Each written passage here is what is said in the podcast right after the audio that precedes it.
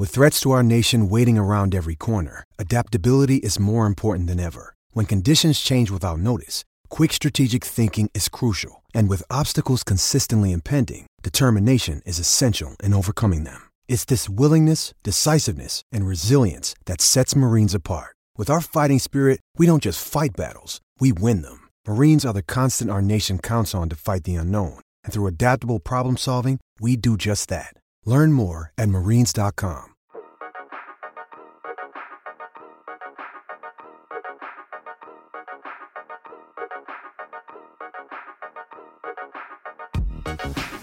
tredicesima puntata della riserva, l'episodio che viene incontro agli ascoltatori più scaramantici, che ci seguono tutti i martedì perché ci stiamo riuscendo e martedì ci siamo, siamo nelle vostre orecchie, nei vostri dispositivi Cuori, e cuori. fissi e mobili, nei vostri cuori soprattutto.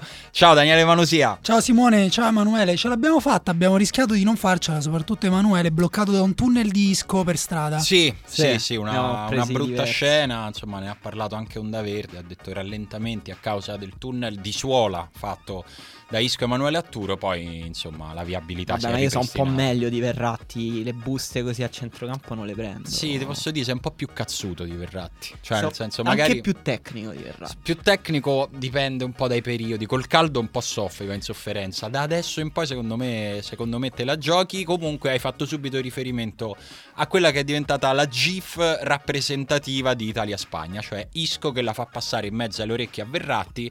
E direi con, eh, il- con la consueta misura con la quale in Italia si commentano le partite della nazionale. È tutto finito! Sì. No? Sì, poi tra l'altro come se non ci aspettassimo Sì, questa infatti, sconfitta questa contro la Spagna, no? Stavamo andando al Bernabeu con una squadra la nostra che sembrava un po' in difficoltà e la loro invece sembrava veramente lanciatissima. Sì, sì. Con eh, anche un ricambio generazionale con dentro appunto Trovi? Isco e Asensio che sono giocatori che adesso stanno camminando sulle acque.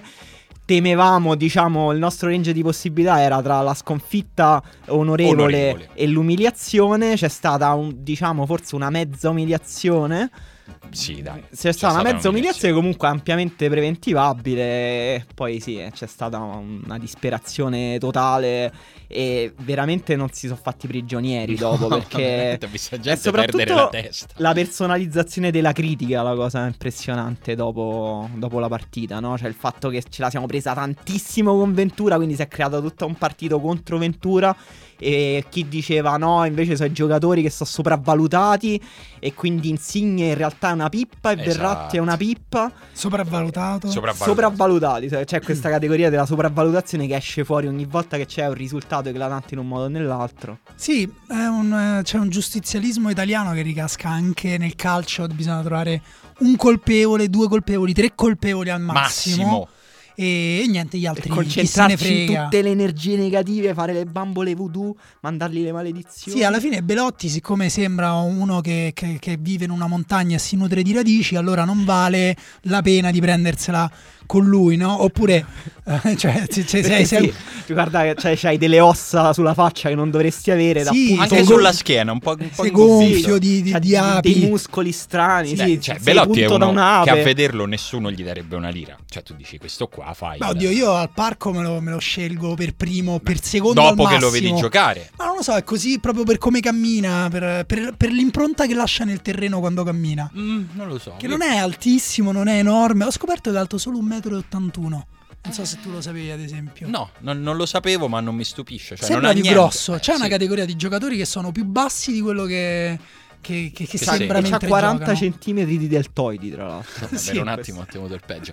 Comunque, eh, l'odio che si è scatenato nei confronti di Ventura e Verratti, che sono diventati uno per quella. Qualche, qualche- qualcuno al nord anche Insigne ci mette Anche dentro Insigne, vabbè, ma lì è può. razzismo e va bene. Mi ha ricordato, cioè, non odiavamo così tanto tutti uniti da quando abbiamo odiato Pellè e Zazza per i loro rigori. Mi sa- ho risentito quello spirito popolare di tutti contro questo bullismo di massa che proprio ogni tanto ci unisce perché semplificare è bello. Tra Eh, l'altro è vero che ripensando a quell'europeo, cioè c'è stata proprio una montagna russa, siamo passati da dal Pellè il lavoratore che sta zitto al centro dell'attacco. Vedi guarda, che bravo, come lavora per la squadra Eh, e poi ma guarda che rigore hai tirato, Esatto, la esatto. defice. Sì, prima tra Zazza. l'altro non capito perché giocava all'estero, italiano non capito che è dovuto emigrare per Esatto. trovare il No, suo una riscatto, favola metafora di tutta una generazione. E poi giusto che va in Cina, mercenario, non ci vogliamo più Mercenario, vedere. 15 milioni all'anno. Questa perché- cosa in E una- poi e si diceva soprattutto adesso rifondiamo la nazionale su Verratti.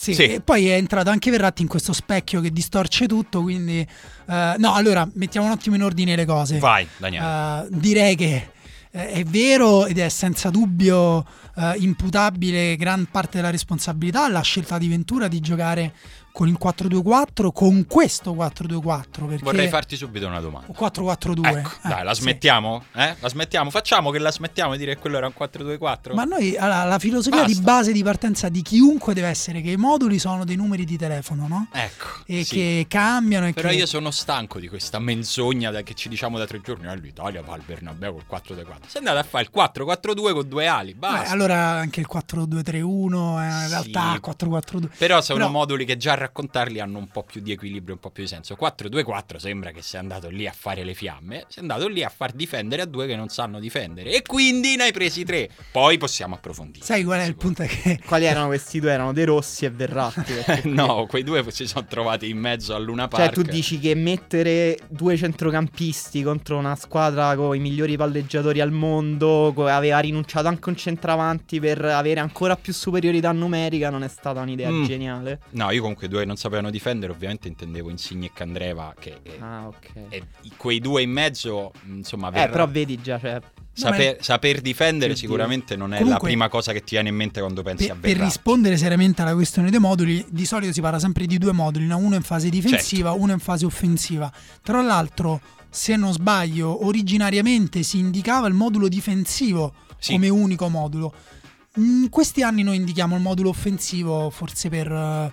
Non Perché so. è più divertente da raccontare. Sì, in, in parte sì, però è vero effettivamente che se tu giochi con Insigne da una parte e Candreva dall'altra, eh, secondo me se vo- cioè non è, il problema non è parlare di 4-2-4, il problema è che se poi tu quando sei senza palla hai una squadra così passiva, con delle linee così lente, con la difesa che non sa cosa fare perché il tuo centrocampo non attacca la palla, hai una coppia di centrali francamente male assortita perché De Rossi Verratti sono entrambi in difficoltà nel fare il centrale di centrocampo. Poi Sì, ma è una situazione che quasi prescinde dal valore di chi ci metti. No, ma quello è fuori dal dubbio. Questo è il discorso che appunto perché in realtà è uno specchio deformante, quello per cui Verratti diventa un, un sopravvalutato.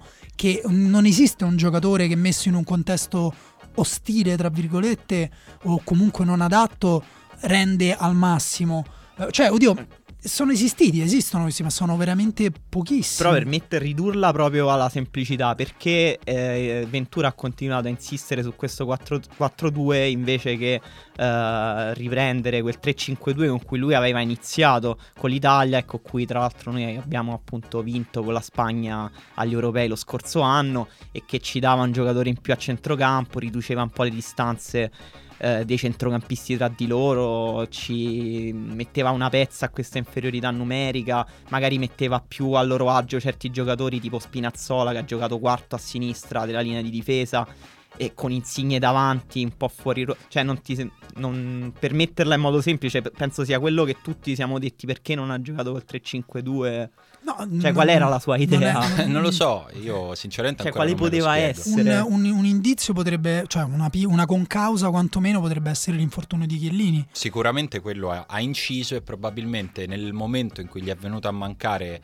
quello che secondo lui era l'assetto ideale o quantomeno più in continuità con la sua gestione per andare a giocare la partita più importante della sua gestione, ha pensato allora faccio giocare i migliori giocatori che ho e adatto il modulo agli uomini, che ci può anche stare secondo me con delle incoerenze, prima fra tutti quella di Spinazzola, perché se noi abbiamo fatto tutta una campagna per far iniziare il campionato in anticipo, per far giocare, per arrivare a questa sfida con i giocatori più rodati, che già abbiano giocato, che già abbiano superato la fase della preparazione, e poi metti come titolare in un Bernabeu che sembrava la finale dei mondiali, un ragazzo che ha giocato zero minuti in campionato, un ragazzo che sta in rotta di collisione col gruppo, con la società, con l'allenatore, già quella singola scelta secondo me è una spia di una serie di scelte che sono state fatte con dei criteri un po' ondivaghi. Ma quella è un po' strana, ma sai, cambia poco comunque perché ha scelto questo e perché ha scelto quegli uomini lì nel momento in cui non ha cambiato quando ha visto in, in campo le difficoltà che stavano avendo i suoi giocatori, non ha cambiato a fine primo tempo, non ha cambiato nel secondo e Perché, insomma su questo voi?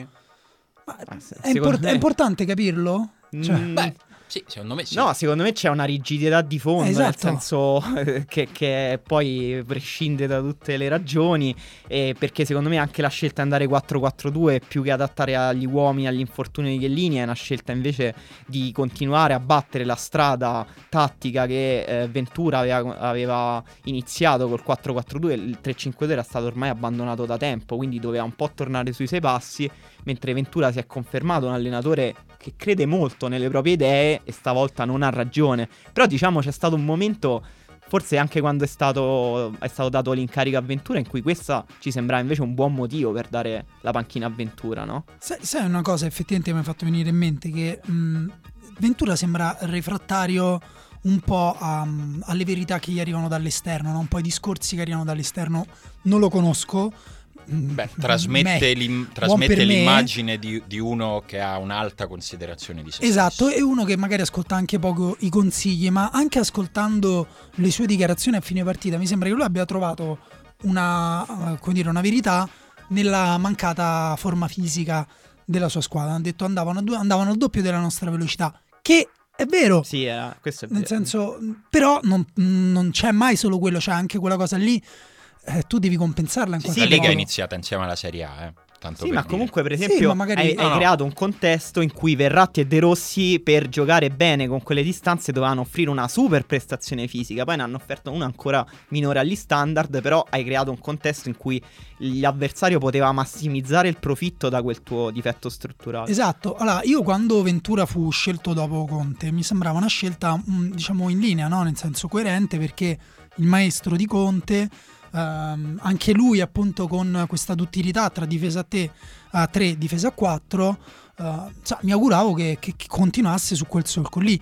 Invece lui non, come dire, la differenza con Conte è, è evidente nella mancata attenzione ai dettagli perché io poi ho riguardato la partita con la Spagna dell'ottavo dell'europeo. Cioè, n- non c'è proprio paragone. Quella è era una. mancata rispetto a quella completamente l'aggressione per cercare di riconquistare il pallone. È, è mancata anche da parte della Spagna. È cambiata anche la Spagna rispetto a quella di Del Bosque. Quella di Lopetegui è più aggressiva nel recupero della palla appena persa. Perché poi anche loro, quando invece l'Italia. Perché poi l'unica cosa che ha provato a fare l'Italia no? in fase di attacco, gestione del pallone bassa con i difensori. La Spagna si metteva col 4-4-2 dietro, anche col, anzi, anche col 4-1-4-1 con David Silva, unica punta. Eh, e però eh, poi hanno vinto loro, cioè, non so come dire, quindi evidentemente eri tu che dovevi giocarti quella carta. No, esatto. L'Italia invece, quella di, di- di Conte, aveva dei meccanismi occupava gli spazi in maniera molto più mh, anche come dire lavorata sull'avversario.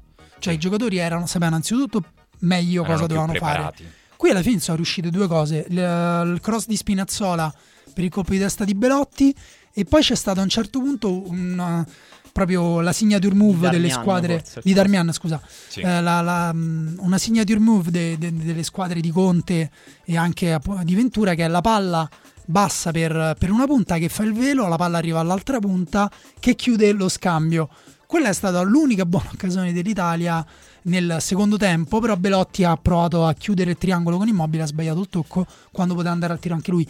Troppo, troppo poco però per una squadra che doveva andare là e vincere. Sì, secondo me eh, la, la scelta di, con la scelta di Ventura, che anche secondo me in quel momento poteva avere senso, ci si è voluti un po' aggrappare a quest'idea eh, che l'Italia compensava alle mancanze tecniche che sembra avere questa generazione di giocatori attraverso una supplementare organizzazione tattica e a meccanismi di gioco consolidati con cui battevi anche avversari più quotati, solo che si è presa questa idea e si è un po' svuotata di senso con Ventura, è diventata una cosa un po' astratta, perché poi Ventura appunto eh, la squadra di Conte eh, per esempio faceva il 3-5-2 ma ci è arrivata dopo una certa sperimentazione mi ricordo ha giocato anche 4-3-3 aveva Sì, sì. 4-4-2 aveva provato tanti moduli diversi ed era arrivata a una soluzione tramite un processo e poi come dicevi tu si, si adattava moltissimo all'avversario che aveva davanti Sì, mentre- erano anche piccoli accorgimenti. eh. Per esempio, tu non puoi lasciare abbiamo già detto, De Rossi e Verratti in balia di 4-5 avversari Sì, eh, perché poi in, simultaneamente. in tutto questo la Spagna ha giocato sostanzialmente senza un centravanti. Sì. Eh, quindi se, Sì. se ce n'è uno in meno lì vuol dire che ce n'è uno in meno a centrocampo dove già contro la Spagna tu devi mettere in conto che la palla ti passerà da tutte le parti a una velocità folle. Eh, veramente hai lasciato due giocatori importanti della tua nazionale in balia di una squadra che poi hai trovato anche in, un- in una serata di grazia. Anche Sì, questo va raccontato. eh. veramente a un certo punto sembravano- sembrava la pubblicità della Nike quando gli, gli Sì. avversari sono i figuranti e c'è Rooney e Ibrahimovic e devono fare i numeri perché a un Sì, certo esatto, punto era vengono presi a pretesto per un'esibizione Eh sì. completamente individuale di una squadra. E poi l'ultima cosa che mi viene in mente è il fatto che l'Italia di Conte si poggiava anche con una forte continuità col il blocco della Juventus, che era un blocco anche tattico, non era di giocatori. Sì, era beh, un blocco di giocatori che conosceva quel modulo, che sapeva, conosceva quei meccanismi. Sono passati due anni, un anno e mezzo, e però sono cambiate tante cose. Secondo me, gli equilibri un po' di forza dentro la nostra squadra sono un po' spostati. C'era l'idea di fare un ciclo in cui Verratti aveva un ruolo più centrale e non gliel'hai costruito assolutamente attorno. Insigne è un altro giocatore che tra i talenti italiani è insomma più in forma nel nostro campionato e anche lui assolutamente non ha un contesto dove esprimersi. Vorrei, vorrei spezzare una piccola lancia a favore di Ventura perché quando abbiamo visto invece l'Italia B, quella di tutti i giovani con Pellegrini, ehm, insomma, quanto, quanto tempo fa è stato? Un paio, un me- un paio di mesi, sì, mese? mm, prima dell'estate. girava molto bene, nel senso, appunto, quando tu. Sempre la questione dell'astratto di Emanuele, che è molto giusta, secondo me. Se tu in astratto insegni dei meccanismi, giochi con un avversario che non è eh, la Spagna e che non ha magari invece preparato la partita per impedirti di fare quei meccanismi. E, e giochi bene, ok, però no- purtroppo le competizioni invece sono proprio con avversari che poi vengono a fare di tutto per impedirti di giocare tranquillamente a pallone. Sì, in tutto questo secondo me va raccontato anche che i primi due gol arrivano anche da due errori di calibro diverso da parte di due giocatori che invece ti hanno abituato a non commetterne quasi mai e parlo di Buffon sul primo gol e di Bonucci sul secondo anche se quello di Buffon è più grave perché il primo gol è soprattutto un errore di Buffon eh, che una bella punizione di Isco e questa è sempre una notizia, è sempre una novità quando parli di Buffon. Nel secondo gol, secondo me, Bonucci lascia molto a desiderare nel modo in cui scherma il tiro di Isco, perché di fatto si gira di spalle. Non era Verratti? No, no, credo, credo proprio che fosse Bonucci. Sulla Sì. marcatura. Parlo proprio dell'ultimo giocatore che è davanti a Isco nel momento in cui tira. Io ricordo Isco che si sposta la palla davanti a Verratti e Verratti E ok, che e proprio Verratti lì va al bar, ma da. Verratti io me lo posso anche aspettare che vada al bar, anche se non dovrebbe. Che poi manca, manca un'altra copertura che è- sarebbe di alto livello come sarebbe di alto livello la parata di Buffon. Ma il punto è che l'Italia negli ultimi anni ha costruito le sue fortune anche su interventi di alto livello di quel blocco di cui parlavi prima tu. Sì, ma guarda, c'è stata una passività generale anche sulla punizione che ha portato al, al gol di Isco che poi eh, io trovo Che anche lì arriva da un fallo di Bonucci un po' Sì, però sempre perché la- il centrocampo non attacca al centrocampo della Spagna, Iniesta ha tutto il tempo di, di- di- di puntare eh, l'Italia e fa giocare un filtrante perfetto in mezzo tra, tra De Rossi e Verratti che non chiudono lo spazio e a quel punto Benucci- Bonucci prova, cioè, sbaglia anche l'intervento, però secondo me, ripeto, è una questione di squadra.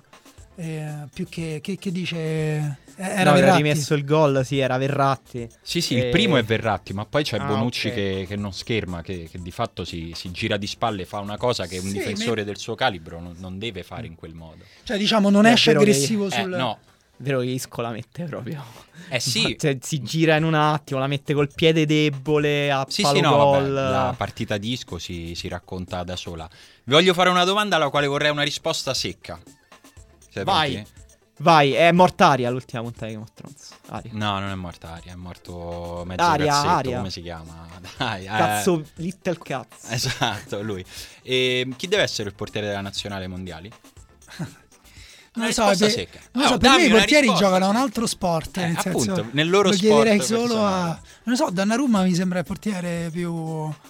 più, Dimmi più forma. fatti una domanda. Ma vediamo tra sei mesi. Magari Eh, no, Donnarumma devi- tra sei mesi ha sviluppato. Allora, se i mondiali fossero domani, ma ma Daniele Manusia, CT della nazionale italiana, già questo è un incubo al quale non vorrei mai assistere. Chi metti in porta titolare? Perin.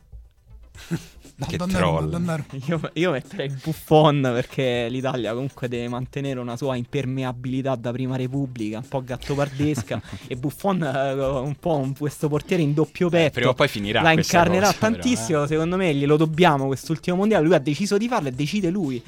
No, Io ma dico lo, dico, lo dico seriamente comunque. Sì, no, no, ci credo. Io seriamente dico: ah, se con la- quella- il gioco è quello, eh, se dovesse Sì, sì. essere domani, ti direi, ti direi Donnarumma. Però vediamo da qui a sei mesi. Sì, Invece- salvo che poi Donnarumma, cioè, solo un mese e mezzo fa era il portiere da crocifiggere. Allora Vabbè, agli europei. per noi. Agli europei, no, non per noi. Noi, eh, mo- cioè, no, nel no, senso, no. non è che mi No, posso però- accollare pure le No, No, ma infatti noi, sare- ragione, noi saremmo ragione. più, come dire, per per me anche sia Buffon che Donnarumma, insomma, nel senso... Sì, non, sì. non andrei- però vi faccio invece un'altra domanda un po' più provocatoria. Se poteste esonerare Ventura, lo fareste e che alle- con che allenatore vi eh, andreste Oggi all'Europeo? no, oggi sinceramente non lo farei. Sarebbe ingiusto perché comunque Sì, ha sì, perso sì. con la Spagna, però Non lo farei perché io, nonostante tutto quello che ci stiamo dicendo, continuo a considerare la gestione di Ventura più positiva che negativa. Considerato, io mi ricordo quello che pensavo io e quello che si diceva quando è stato ingaggiato Ventura, anche considerando il materiale umano di cui disponeva ed era tutto un bah,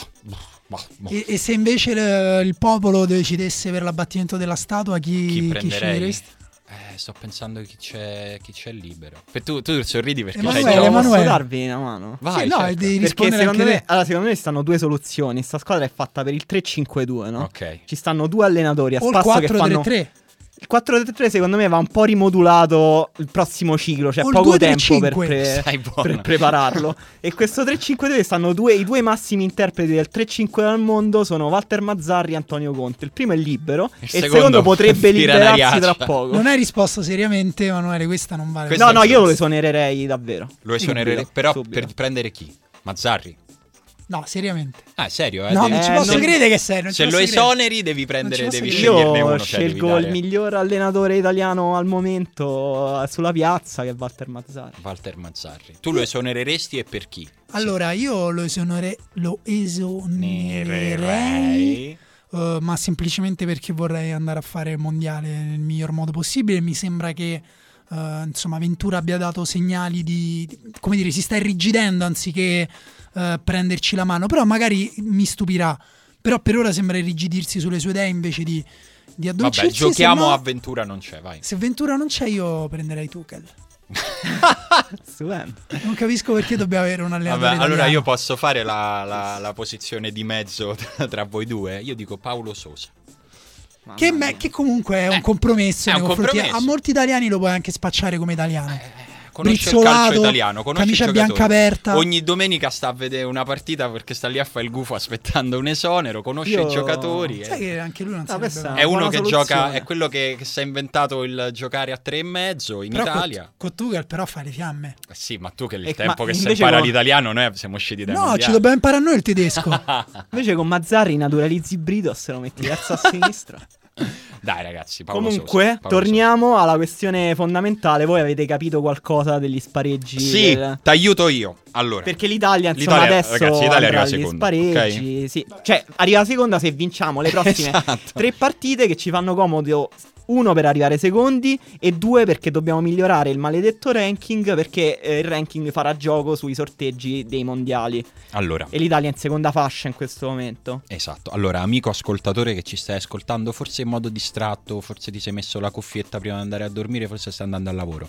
Concentrati un attimo perché adesso ti, ti dobbiamo dire una cosa che è importante e che devi capire. Allora, passano le migliori 8 seconde dei 9 gironi di qualificazione. Questo vuol dire che una delle seconde non ce la fa. E chi è questa poveraccia in questo momento? È il Montenegro e tu mi dirai "Ma perché? Ma che t'hanno fatto?" Ma Montenegro, c'è pure Vucinic. Hanno fatto pochissimi punti. mondiale di Vucinic in ciabatte. Sarebbe una grande storia, tanto quanto quella di Buffon, l'ultimo grande mondiale di questi due grandissimi campioni Che hanno giocato anche che insieme. hanno giocato anche insieme, hanno vinto uno scudetto, perché tanto chiunque ha giocato con Buffon ha vinto uno scudetto, ma eh, il Montenegro quasi sicuramente non ci sarà perché per determinare quali siano le migliori 8 seconde si contano i punti che queste seconde hanno fatto contro la prima, terza, quarta e quinta. Cioè come la media ragionata all'università. Si toglie gli- si tolgono i punti che hai fatto contro la squadra più debole del girone. Il Montenegro ne ha fatti 6 contro la- l'ultima squadra del suo girone, quindi questo la mette molto indietro rispetto alle altre seconde. In questo momento, aiutami Emanuele, Sì. ce- ce l'abbiamo la lista delle 8? Allora, la lista delle otto è Portogallo, Soggetta a variazioni già dalla prossima partita, eh, però sì, Portogallo, eh, Slovacchia, Sì. Ucraina, Svezia, Irlanda del Nord, Italia, Irlanda, Bosnia e la nona è il è Montenegro. la nona del Montenegro che un abbraccio. Queste in ordine anche di punti, perché il Portogallo ha 15 punti, la Slovacchia 12, eccetera. Esatto. Premesso che il Montenegro può ancora farcela, perché ha per esempio solo un punto in meno alla, alla Bosnia in questa classifica che vi abbiamo detto fatta con quei criteri. Per ora però queste sono. Queste otto vengono divise in due fasce, questa volta prendendo in considerazione un altro parametro che è il ranking FIFA. Mi confermi? Giusto. Me le dici come sono divise tra teste di serie e non teste di serie? Allora, la, eh, non teste di serie, Mhm. eh, dovre- tra queste dovrebbero essere, a parte il Montenegro, Uca- Ucraina, Irlanda del Nord, Irlanda e Bosnia. Esatto, quindi le teste di serie sono Portogallo, Italia, Svezia e Slovacchia. In questo momento, se fosse finita oggi, l'Italia pescherebbe una tra Irlanda del Nord, Ucraina, Irlanda e Bosnia. Non impossibili, neanche facilissime. Se ti capita una Bosnia, eh, devi giocare Oh, ma a me meglio di come giocato. ha detto che la Bosnia è la più semplice dell'otto. No, no, io ho detto che Ha vorrei. detto che la vuole. Ma perché io voglio sempre invece prendere la squadra più affascinante. Cioè, comunque io mi rompo un po' le palle a guardare tutte, tutte queste partite di calcio. Cioè, voglio vedere. cioè, pure quando abbiamo parlato dei sorteggi per le italiane in Champions League. Ma vediamoci delle belle partite, ma perché dobbiamo Ah, pescare? mi sembra che tu sia stato poi accontentato da tifoso Champions della. Roma, sì, sono un po' dispiaciuto da osservatore neutrale della Juventus, ad esempio. Un po' di partite noiose ci sono. Detto ciò, poi ci sono tanti gironi dove le situazioni Esatto. sono molto fluide, no? Sì, sì, molto fluide. Per esempio, per dirne, per dirne una, l'Ucraina ha battuto la Turchia eh, ieri o l'altro ieri ed è andata seconda. Esatto. Eh, però è un girone quello molto fluido in cui la Turchia può rientrare in gioco e c'è anche l'Islanda ancora. in- L'Islanda C'è in anche- questo momento è terza, ma con un punto in più diventa seconda. Tra le quindi- terze c'è anche l'Olanda che ha preso Sì, esatto, gol l'Olanda ha preso 4 gol dalla Francia, è stato un naufragio, era quarta nel suo girone, poi però ha vinto con la Bulgaria, ha Esatto. superato la Bulgaria, adesso è terza, a tre punti dalla Svezia. contro la quale dovrà giocare. Il 10 ottobre, esatto. Quindi- Quindi, l'Olanda potrebbe eh, rientrare e potrebbe tra l'altro giocare con noi, perché la Svezia è testa di serie e l'Olanda non sarebbe Esatto. testa di serie. Esatto, quindi Sarebbe un, eh, non lo so, molto affascinante questo, no Daniele? Un Se- cioè, Italia-Olanda? Se prendessimo Italia-Olanda agli Guarda, spareggi. l'Olanda in questo momento ha nel ranking ha meno punti della Bosnia, per dirtene, per dirtene una. Sì, Forse. ma l'Olanda la vedo male proprio per, per ri- riagguantare la Svezia, se devo essere sincero. No, non è vero, ne ha meno dell'Islanda, mi sono sbagliato. Comunque, insomma, è abbastanza è 25esima nel ranking FIFA l'Olanda, perché ovviamente avendo saltato un grande torneo, eh, poi insomma quei punti Sì, sì, che poi ne parliamo come se l'Olanda fosse sfortunata, però l'Olanda viene, cioè, davvero in una situazione di crisi ormai cronica, se vedete anche le ultime partite, contro la Francia ha subito una sconfitta veramente molto grave e la qualità dei giocatori è, insomma, Vogliamo- per la tradizione olandese abbastanza scarsa. Per esempio la partita con la Bulgaria è stata svoltata da Propper, che è un buonissimo trequartista, ma a confronto ai giocatori che giocavano nell'Olanda anche solo 6-7 anni fa... eh, Se, se abbiamo finito di, di- di- di- fare le pulci a queste squadre, a questi cani di piccola taglia, Sì. vogliamo spendere due parole per la Francia? Quello che Ah. Stiamo vedendo di questa Francia. La Francia io so che ha pareggiato con Lussemburgo. Lussemburgo La Francia ha 0-0, fatto un po' esatto. montagne russe alla nostra maniera, nel senso che nel giro della stessa settimana vince 4-0 contro l'Olanda ed è arco di trionfo a festa, dopodiché pareggia contro il Lussemburgo indegni.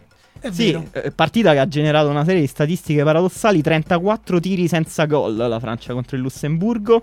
Eh, vinceva con Lussemburgo dal 1914 quando perse 4 a 5 e tra l'altro ha rischiato pure di perdere alla fine perché eh, il Lussemburgo ha preso un palo. Ha preso un palo al 78esimo, Sì, una cosa... con una cosa Gerson genere. Rodriguez. E Griezmann ha detto mi hanno ricordato l'Atletico Madrid, Sì. forse per giustificare la prestazione. No, allora, esatto, il punto è, la, la- la questione interessante sulla Francia è, siamo tutti d'accordo che è il più grande bacino di talenti eh, di, di questi anni, probabilmente arriveranno a giocarsi il mondiale con Dembélé e Mbappé che si sono fatti un anno in due grandi squadre, poten- anzi quasi Beh, sì. sicuramente da titolari. a giocare con Messi in teoria dovresti anche migliorare, a giocare Secondo con me Neymar. gioca più Mbappé di Dembélé, però poi, poi lo scopriamo. Secondo me giocano tutti e due Mm. abbastanza. E, però gio- comunque anche se togli quei due, eh, Lemar ha fatto un grandissimo gol. Lemar se ne è parlato perché lo stava per prendere l'Arsenal e, e non l'ha preso, ma è un giocatore eh, a- incredibile. Insomma, forse se ne parla di meno tra questi talenti, però è eccezionale. Ha fatto un gol eccezionale con l'Olanda, ma al di là di questo, un esterno sinistro che entra dentro il campo con una qualità associativa che iniziano ad essere tanti ormai giocatori della Francia che hanno questo tipo di qualità. La Gazette, Griezmann, Sì, sì, Eh, io ho perso il conto. ma anche Mbappé, no? Che insomma Beh, che ci... sì. Mbappé Eh. che tra l'altro insomma fa quel gol eh, entra proprio eh, è stato proprio dirompente la- il gol di, di Mbappé l'ingresso in campo di Mbappé contro l'Olanda è stato impressionante proprio aveva fame di calcio in, in un modo che non mi capitava di vedere da un po' Sì, di tempo comunque, cioè, noi italiani che stiamo eh, affrontando questa carestia di talento del nostro movimento, a me viene un po' la nausea a pensare noi- alla Francia. Non voglio neanche saperlo e voglio solo sperare che si suicidano. Dis- distruggeremmo anche Mbappé ne- o Dembélé, Forse Griezmann perché Sopravvalutati. su Griezmann la grande polemica perché dopo i gol dice vamos. Ah, in davvero? Italia sì, in Italia lo faremo nero Ah, solo per beh, quello. sì, ci sarebbe interrogazione parlamentare Ci della sarebbe un tweet di Paola Ferrari. E poi-. Forse sì. o di Fabrizio Bracconieri. E poi c'è il problema anche dell'allenatore perché la perché la Francia sta ehm, la Francia sta facendo tutto questo con un allenatore Deschamps che ha già fallito l'appuntamento dell'europeo che ha già dimostrato di non saper veramente come dire esaltare questi talenti al massimo li può far giocare trova vabbè ci è arrivato in spazio finale per però tutti. dell'europeo mo, insomma sì però ho capito però la, la- dai non affrontiamo questo argomento no no perché no no no io ho parte della famiglia francese e buono. anche se a loro non interessa il calcio, a me interessa più di loro. interessa per loro E- no, ma poi in realtà questo è proprio un tema eh, in Francia perché già con Blanc, appunto poi Deschamps, non oso immaginare in Italia cosa faremmo se un allenatore con quel bacino di giocatori non ottenesse eh, risultati. E quindi altra domanda proprio secca oggi a, insomma, in- a agosto, settembre 2017. No, no, no, no, non me la fa. Dio, lo so. Chi è la vostra favorita per questo mondiale secondo voi? Considerando anche che anche l'Argentina insomma gioca tra due giorni, una tra un giorno una partita importante che però insomma Però anche lei ha secca, eh. rischiato. Secca il Brasile. Eh, ma è stupito. Secca. Perché Emanuele è un neymarologo. Eh, se devo dire secco, la Spagna.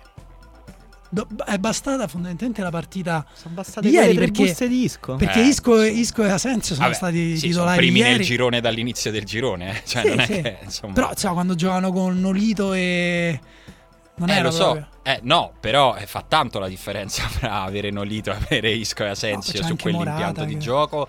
Dipende anche molto da quanto arriva vivo a questo fine di stagione Iniesta, perché abbiamo anche visto quanto faccia la differenza un Iniesta in piena forma oppure no.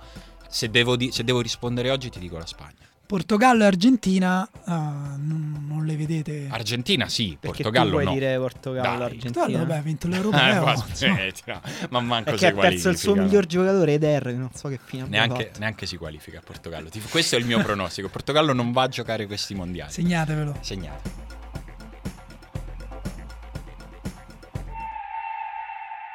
Oh, rispetto all'ultima puntata della riserva è successa una cosa importante. Sì, Non è finito solo il trono di spade. non è finito solo Twin, Twin Peaks. Peaks. Sì, non vabbè, è non finito mai iniziato. solo Carabinieri e Maresciallo Rocca da un po'. È finito il calciomercato. Ci siamo tolti questa piaga. È, è anche eh? ricominciato e finito Narcos perché sono uscite tutte le puntate Esatto, insieme. è quindi- ricominciato e finito, non ne ho vista neanche una, ma soprattutto è finito il mercato. Noi siamo qui per, perché voi, lo- noi lo sappiamo che negli ultimi giorni voi vi siete distratti, non vi siete fatti un'idea, quindi siamo qua per offrire il grande fritto misto della riserva, Esatto. il carrello dei bolliti della riserva e in dieci minuti vi facciamo sapere e capire tutto quello che dovete dire nelle discussioni. Per i nostri bar. ascoltatori lo potremmo chiamare il carrello dei formaggi. Ah, va bene, quello va dopo bene. cena. Va bene, come anche il carrello dei dolci. No. È un carrello. Il nostro tecnico Ugo è francese, in suo Certo. onore lo vogliamo Va salutare. bene, va bene, lo Ciao. chiameremo così. Emanuele, tu Sì. sei il grande cameriere di questo gran buffet di Sì. mercato. Che cosa ci servi per primo? Partiamo dall'acquisto più importante, quello del Sion che ha comprato Saliu Chan. Beh, devo dire, una parabola veramente Indecifrabile. Vabbè, qualcuno di voi ci crede ancora su Saliu Chan? Può diventare un Quasi. giocatore di calcio a un certo punto? No. Un giocatore di calcio, non forte, non un giocatore di calcio giocatore di forte, un calcio giocatore vuol di dire calcio che e fino a basta. 30 anni viene Cioè che- pagato per giocare a pallone? E che fa più di 10 partite l'anno. Eh, in Turchia sì. No, io devo In- dire in- che in sia. Svizzera, al Sion. Io devo dire che se Eh, al sì. Sion non, non- non gioca neanche lì sarei triste. Ok, Cioè, non, eh, non mi poi aspetto niente, però. eh, torniamo in Italia, torniamo alla squadra campione in carica che ha chiuso il calciomercato, un calciomercato un po' strano, comprando Matuidi Mhm. a 20 milioni e Ovedes. Ovedes, secondo me, è bene. Cioè, nel senso, tardi. Mm, Tutti si aspettavano che la Juve lo facesse prima questo tipo di acquisto. Alla fine si è ridotta all'ultimo, però ha fatto quello che, dava- che doveva fare. Serviva sto centrale in più alla Juve? Eh, sì. Secondo me sì, nel senso che la- più che altro la Juve può permetterselo un centrale in più. Magari in una squadra in generale sarebbe potuta stare bene così. La Juve che deve fare la Juve sia in Italia che in Europa. Eh, Ovedes se lo può permettere e fa bene a prendersi. Sì, poi Benasia l'anno scorso non ha dato tantissime garanzie, forse Rugani forse non si vede ancora completamente, Ovedes è un giocatore tra l'altro imposta molto bene la manovra dal basso, è un giocatore Sì, fortissimo. può fare, può fare anche il terzino, eh. Può fare anche il terzino, esatto, quindi perfetto per Allegri, Sì, molto Allegri. comodo. Non è stato inserito l'X-Steiner nella lista Champions. E l'ha presa benissimo lui, eh, devo dire. Però non l'ha presa neanche così male. Vabbè. Cioè, tutto sommato, che do- Ha non doveva dire neanche è No, stato un no. duro Comunque, colpo. Ovedes No. Era capitano dello Schalke 04, come Matuidi era capitano del PSG, la Juventus prende tutti i capitani, Matuidi acquisto sottovalutato. Sì, secondo me sì, perché vabbè, ma anche Uedes eh, sono due giocatori di con grande carisma. Eh, l'abbiamo detto, credo, in passato per la Roma, eh, che aveva fatto degli acquisti di giocatori tutti con esperienza, mentalità. Lo stesso vale, anzi, di più, secondo me, se parliamo di gente tipo Matuidi. Eh, resta da vedere la collocazione tattica. Per ora ha giocato in una coppia di centrali di centrocampo.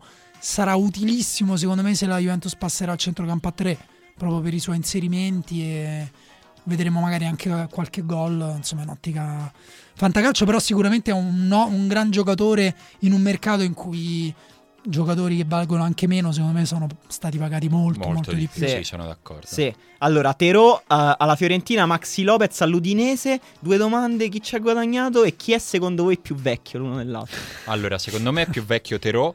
Sì? Perché- L'hai detto solo perché è controintuitivo. No, perché sono andato a vederlo un po' di giorni fa. Chi ha più figli? Eh, Maxi Lopez. Però il figlio più grande chi ce l'ha? Terò. Perché? Che classe fa? La Non quinta so. elementare. E chi ha No, più swag? Terò. Terò da assolutamente. morire. Quindi già chi ci guadagna? La. Fiorentina. Vabbè, ma ci guadagna per forza la Fiorentina, ragazzi. Io se fossi un tifoso dell'Udinese mi sarei dato fuoco per questa cosa fatta l'ultimo giorno di Esatto. mercato. Terò venduto a un milione e mezzo.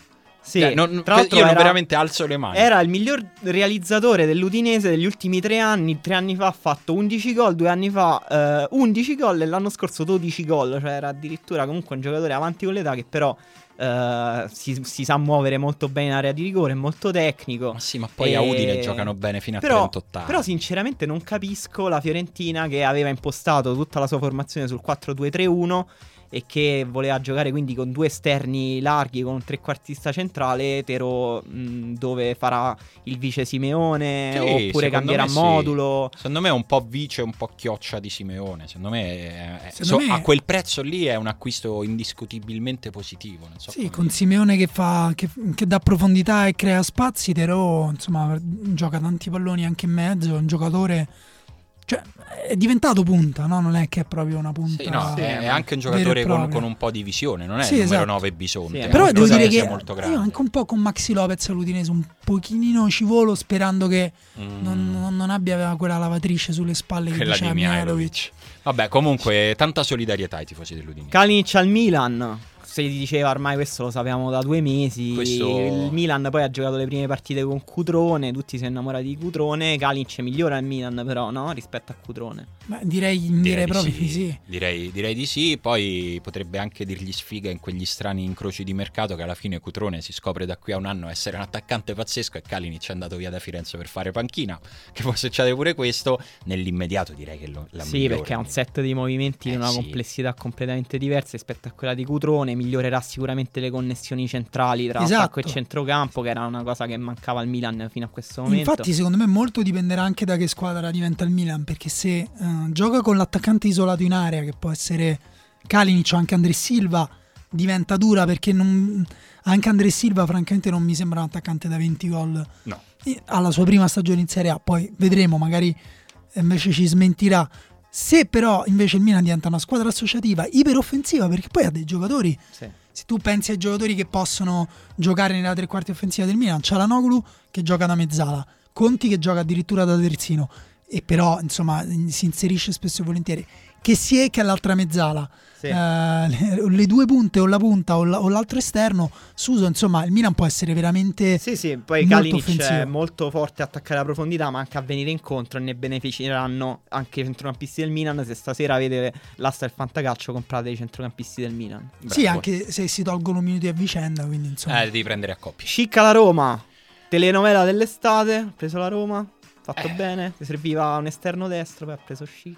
Sì, diciamo che all'inizio sono rimasti tutti un po', un po' così perché, cioè, perché tutti hanno detto ma non deve essere Marez o uno tipo e poi alla fine evidentemente Monci ha detto sì vabbè ragazzi doveva essere Marez o uno tipo visto che il mercato sta finendo e che il Leicester ha deciso che Marez non lo vende e che un altro esterno a quel prezzo di quel livello non si trova prendiamo il giocatore più promettente della Serie A o fra i primi non lo so 3-5 allargatelo quanto volete Ehm, io sono del partito eh, di chi pensa che Di Francesco non sia così integralista come lo pensiamo e che soprattutto Di Francesco abbia tanta voglia di allenare la Roma e che sia più, più grande la voglia di continuare ad allenare la Roma che quella di essere fedele ai suoi principi. Secondo me eh, potrebbe volerci un po', non potrebbe non essere immediato, ma non cre- credo che già quest'anno Chic non andrà affatto sprecato nella Roma.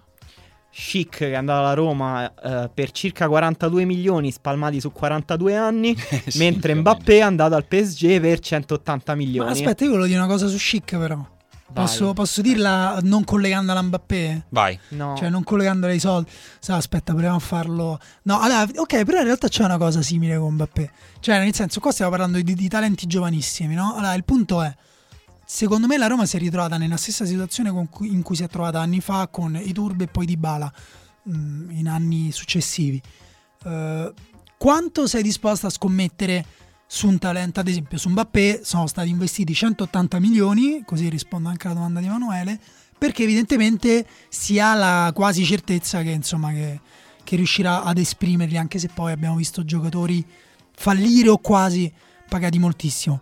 Su Schick io ho un piccolissimo dubbio riguardo al fisico, Mhm. perché se il fisico eh, lo- lo- lo- cresce fisicamente il giocatore gli servono sicuramente dei muscoli in più e un po' di potenza in più eh, sui primissimi passi eh, può veramente diventare un giocatore molto molto importante per il campionato italiano e forse anche qualcosa di più. Se però non mette a posto il fisico tra qualche anno magari parleremo di, di un giocatore su una scala leggermente ridotta secondo me rispetto a quello che lo immaginiamo oggi Sì, ci può stare come valutazione. però eh, chiaramente come la sempre parte dipende tecnica da è loro abbastanza a parte che è indiscutibile, Sì. però è- era indiscutibile anche quella di Saliu Sì, la, la cura che fisica abbiamo- di un, di un attaccante Insomma. è sempre un aspetto delicato perché abbiamo visto poi attaccanti che venivano potenziati che però perdevano d'agilità o diventavano fragili troppo a livello di infortuni Questo Un abbraccio a Pato. Queste solite voci su Gianluca Vialli, Emanuele, ti impedisco di metterle in giro. Devi vergognare. No, Mbappé invece secondo me è, è un- come dire, una certezza di avere un giocatore che insomma ha anche un bel intuito da attaccante oltre al fisico. Sì, e sarà bellissimo vedere Neymar e Mbappé insieme. Neymar che porta palla, Mbappé che invece è un maestro nel ricavarsi spazi senza palla contro le difese chiuse che affronterà il PSG. Quello è un po' un paradosso però, no? Ah, Cosa? Eh, che, che- che fondamentalmente il PSG è una squadra in campionato che dovrà giocare molto contro difese chiuse, invece ha tutti i giocatori da lanciare. Ma invece secondo me Mbappé e Neymar sono degli apriscatole per le difese chiuse davvero tra i migliori al mondo. Mbappé ha eh, un istinto nel trovarsi lo spazio in area che secondo me è la sua forse tra No, le qualità migliori a- oltre all'accelerazione. Quello è vero, però secondo me vedremo il loro meglio in Champions League. eh, Ho qualcosa mi dice che quest'anno la- la- il PSG in Champions possa. Sì. In- Cioè, invece per eh, trasferimenti faraonici che ad- arrivano, altri che saltano, Lemar non è andato all'Arsenal e quindi Alexis Sanchez non è andato al City. Chi ci ha perso di più? ci ha perso di più il City, secondo me. Che non ha preso Alexis Eh Sanchez. sì. Il City. E invece l'Arsenal ci ha guadagnato. Però l'Arsenal non ha centrocampisti, poteva prendere Lemar. Sì, ma il punto è che tanto l'Arsenal va male lo stesso quest'anno, non so come dire. Il City magari con Sanchez era proprio quello che gli mancava per. Cioè, secondo gli me ci gli mancava un Cioè, altro gli mancava- giocatore tecnico e veloce da mettere. Cioè, gli mancava un pitbull che era stato tenuto chiuso in una gabbia Esatto. buia per due settimane, in cui- a cui hanno stretto i testicoli appena prima di liberarlo in un negozio di bicchieri di cristallo. È esattamente quello. Però. E- e per trovare un altro pitbull come lui che è Sergio Aguero. Esatto. Sì, no, secondo me sarebbe stato molto bello vedere Non lo so. Sanchez. Al City ci abbiamo perso pure noi. A me sarebbe piaciuto tanto. Altri che saltano, Marez che è rimasto all'Eister, Coutinho che è rimasto a Liverpool. Com'è andata la trattativa per Coutinho? Beh, lì c'è Strano. stato un grande frainteso, no? Che dice che il Barcellona gli ha detto fate un prezzo e loro gli hanno sparato 200 milioni. Il Barcellona ha detto no e se n'è andato. E il Liverpool poi ha detto ma stavamo trattando, Ma- cioè noi diciamo 200, voi dite Così 100, voi facevate, arriviamo a facevate 150. questa cosa, e però, e però è andata. Il Barcellona andata ha detto di no e poi ha protestato con l'UEFA, ha detto ah, controllate per il fair play. Ti posso dire una cosa: c'è solo un uomo che può risponderci quando si parla di Barcellona. Chiamiamolo subito. Daniele Morrone, tu sei l'unico che può spiegarci che cazzo ha combinato quest'estate il Barcellona, ma soprattutto Coutinho, come sta? Ma come sta? Sta bene, certamente. Dici? Si è ripreso da Dicono dei che problemi piange. alla schiena. Ma no, ma aveva problemi alla schiena psicofisici per questo mancato trasferimento. Ah, ma credo che adesso si è ripreso. Adesso il certificato viene, viene strappato. Sì. Daniele, tu insomma sei il nostro amico del Barcellona, di- lo, possiamo, lo possiamo proprio dire. Questo Tutti non- hanno un amico del Barcellona. Esatto, e il nostro è, è Daniele Morrone. Io vorrei sapere... Che è anche il nostro amico dell'Arsenal. anche il nostro amico dell'Arsenal. In, in una persona due ruoli fondamentali Esatto, lui della vita. si era scelto una squadra che non vince mai e una che, non- e una che vince sempre. Quest'anno le due posizioni si vanno un po' sovrapponendo sulla squadra che rischia di non vincere, perché il Barcellona si è un po' rovinato con le mani sue, no? Sarà colpa tua quindi Sarà Daniele. colpa tua. Sì, probabilmente è chiaramente colpa mia. Dal momento esatto in cui ho iniziato tutto l'iter per diventare socio, hanno iniziato a perdere loro. Quindi è evidente. Ah, perché Daniele sta diventando socio del Barcellona. Esatto, che è tutta Comunque, una un po' di- procedura per la quale viene valutata la sua vita. È come quando fai l'iter per le adozioni. Eh, È così, lui viene, viene valutato proprio come uomo, prima ancora che come. Quando chiedi la tessera ti chiedono quanti passaggi ci vogliono per fare gol? Esatto. Se E- rispondi in meno di 29 No, non è, te la danno. è se rispondi che è sbagliato, perché è una domanda a trabocchetto, non c'è un numero, questa è la risposta. Comunque, Il numero l'ha dato Guardiola. senti, ehm, basta quello che ha fatto il Barcellona? È una domanda retorica. La domanda è quanto non basta quello che ha fatto il Barcellona per sopperire alla partenza di Neymar? Beh, non basta quanto non basta perdere il secondo miglior giocatore della squadra, nonché il futuro miglior giocatore della squadra, e rimpiazzarlo con un ottimo talento che potrebbe forse tra dieci anni essere il miglior giocatore della Che squadra. è Dembélé. Pauligno secondo me Esatto. sta dicendo. No, dimmene. No. E in tutto questo, appunto, prendere un giocatore come Poligno, che può essere anche un buon giocatore, perché Poligno ovviamente non è preso a sé stante un cattivo giocatore, nonostante abbia quasi 30 anni e venga da due anni in Cina. Però va Cioè, non è cattivo che- ragazzo. Non è cattivo, eh, è Però va detto che ogni, ogni acquisto deve comunque essere inserito all'interno di un contesto in cui va a giocare. In questo momento Poligno si inserirebbe dentro il contesto del Barcellona in un momento storico in cui non serve un centrocampista con il fisico. Non è quello che manca al Barcellona, manca Xavi. Quindi tu sei andato sul mercato a prendere un eh, centrocampista fisico che corre molto senza palla, che può andare anche a segnare tanti gol, facciamo tipo 6-7, ma non hai quello che gli dà la palla. Chi avrebbe dovuto prendere il Barcellona?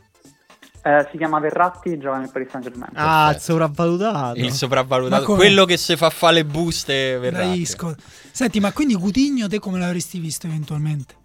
Male, di un, di un male di quelli in cui rischi proprio di giocarti tutto quanto su Coutinho, perché Coutinho che ancora, continuiamo, preso a sé stante è un ottimo giocatore Coutinho, che fa le fortune del Liverpool in Premier League, non è assolutamente quello che serve al Barcellona, perché Coutinho è, guardando i numeri dal punto di vista statistico e guardando come gioca, una sorta di versione un po' ridotta di Messi, ovvero è un eh, giocatore... Non sembra proprio un'offesa, eh? Non No. sembra una No, cosa no, però tremenda. qui- lo stile di gioco è ovvero molto creativo che tenta di entrare in area di rigore, di coinvolgere per se stesso per gli altri, segna tanto, molti assist, però la versione rotta è questa, ovvero lui non prende la porta la maggior parte delle volte che tira e tira da qualsiasi posizione del campo. Però scusa Quindi- Dani, tu stai dicendo tutti questi giocatori che il Barcellona ha preso, che voleva prendere, non erano giocatori che andavano bene per il sistema del Barcellona, ma non è che il Barcellona ha abbandonato questo sistema e sta puntando su un modello completamente diverso? No, no, attenzione, non prevede il. Barcellona, il, il sistema del Barcellona non è il gioco di posizione di Guardiola, quello non c'è più da tanto. No, no, il sistema del Barcellona è Messi. Cioè, qualsiasi Ok. giocatore deve essere rapportato nel modo in cui aiuta Messi a dare il meglio. Però io devo dire che con, che con l'Italia ho visto anche una bella coppia Busquets-Iniesta come diciamo doble pivote un po' spostato verso sinistra, no? Cioè mi sembra che, che- che su quella base anche si possa costruire già l'uscita del pallone dalla difesa e poi anche appunto rifornire la tre quarti. Non so se magari questa cosa qui può rivelarci, può riservarci, scusa, qualche sorpresa in stagione. Forse stiamo dando un po' per scontato che Iniesta non farà una bella stagione? Sì, No, ho paura che Iniesta abbia le partite contate. Già l'anno scorso diciamo che ha giocato un'ottima dozzina di partite, però ha giocato veramente come il contagocce e si è visto in alcuni momenti chiave, ad esempio contro la Juventus, in cui non gli, non gli reggeva proprio giocare 90 minuti. E quando è così non puoi affidarti a una squadra che vuole puntare a vincere tutto ad un giocatore incredibile ma che ormai non può darti la sicurezza di stare in campo tutte quante le volte che ti serve. Senti Dani, poi appunto arriviamo al discorso di Dembélé perché è arrivato con un grande carico di responsabilità ed è stato chiaramente eh, subito oggetto di, di giudizi anche molto affrettati. no? Noi parlavamo dell'Italia, del fatto che Verratti è stato eh, massacrato, anche Insigne, qualcuno anche Bonucci, eh, Ventura senza dubbio. E, mm, e io, siccome ho deciso che ogni settimana eh, citerò o un libro o un, un grande artista, volevo leggerti ehm, un pezzo dall'intervista di Trent Reznor che è eh, la- insomma il, il cantante sembra un po' riduttivo però insomma l'anima dei Nine Inch Nails che insomma, chi ha seguito Twin Peaks ha anche visto quest'anno e grande pensatore personaggio interessante che parla della difficoltà del superare eh, i giudizi negativi e non si direbbe mai nei confronti no? Eh, un uomo maturo rockstar che tra l'altro ha avuto anche la fortuna di svilupparsi pienamente in un periodo in cui non c'erano commenti e lui dice che eh, traduco al volo dall'intervista di Vulture ascoltare qualcuno che dice che sei un, un pezzo di merda eh, o che la tua canzone di cui tu già eri insicuro fa schifo è doloroso Eh, quando io ho registrato Pretty Hate Machine che è eh, il primo disco dei Nine Inch Nails non pensavo che qualcuno eh, l'avrebbe mai sentito poi all'improvviso la gente diceva ehi ehm, un sacco di gente ha sentito il tuo, il tuo disco e aspetta il prossimo e allora tu inizi a pensare e che cosa succede allora se io, eh, se, se a loro non piace eh, il prossimo disco che faccio? Che cosa succede se io voglio fare un disco di free jazz? Cosa succederà? Dice quando non sei libero di pensare, eh, scusa, quando pensi troppo al tuo pubblico non puoi fare pura arte, non puoi fare arte. Allora, parlando di calciatori, è comunque un, come dire, è, un- è uno sport però in cui devi comunque esprimerti, devi essere libero di esprimerti, no? E noi parliamo di giocatori di 20 anni, prendi Mbappé che deve andare a Paris Saint Germain e che è importante ra- lavorare con l'idea che ha di se stesso. Emanuele mi guarda e ride perché l'ho presa un po' alla lontana. Però è importante l'idea che hanno questi giocatori di loro stessi per lavorare. E eh, di Dembélé stiamo parlando di un giocatore con una sensibilità unica. Io qui mi espongo, dico che non ho visto nessun giocatore con i miei occhi con quel controllo di palla a quelle velocità nello spazio. Si fa presto a dire Dembélé corre e basta, anche con un po' forse di razzismo. Eh, invece è molto più complicato quello che fa.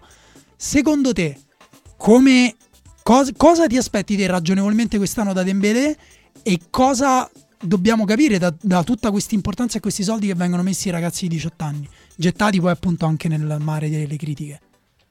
Secondo me la- quello che hai detto è giustissimo e possiamo rivederlo già in quello che è successo con Neymar quando è arrivato dal Brasile in Europa.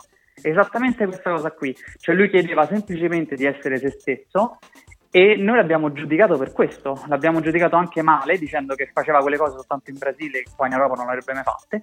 Si è visto invece che al Barcellona facendogli anche fare se stesso quando si poteva, si è espresso come uno dei migliori del mondo.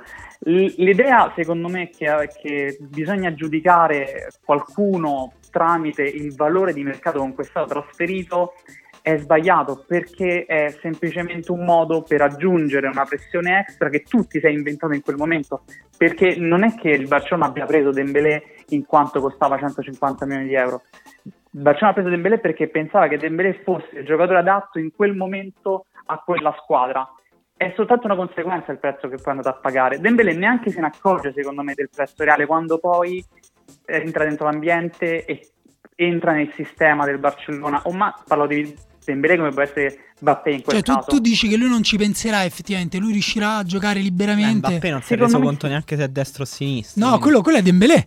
C'è la Dembélé, bellissima Dembélé, intervista in sì. cui Dembélé gli, gli chiedono sei destro o sinistro e lui risponde sono sinistro. Però tiri i rigori col destro perché?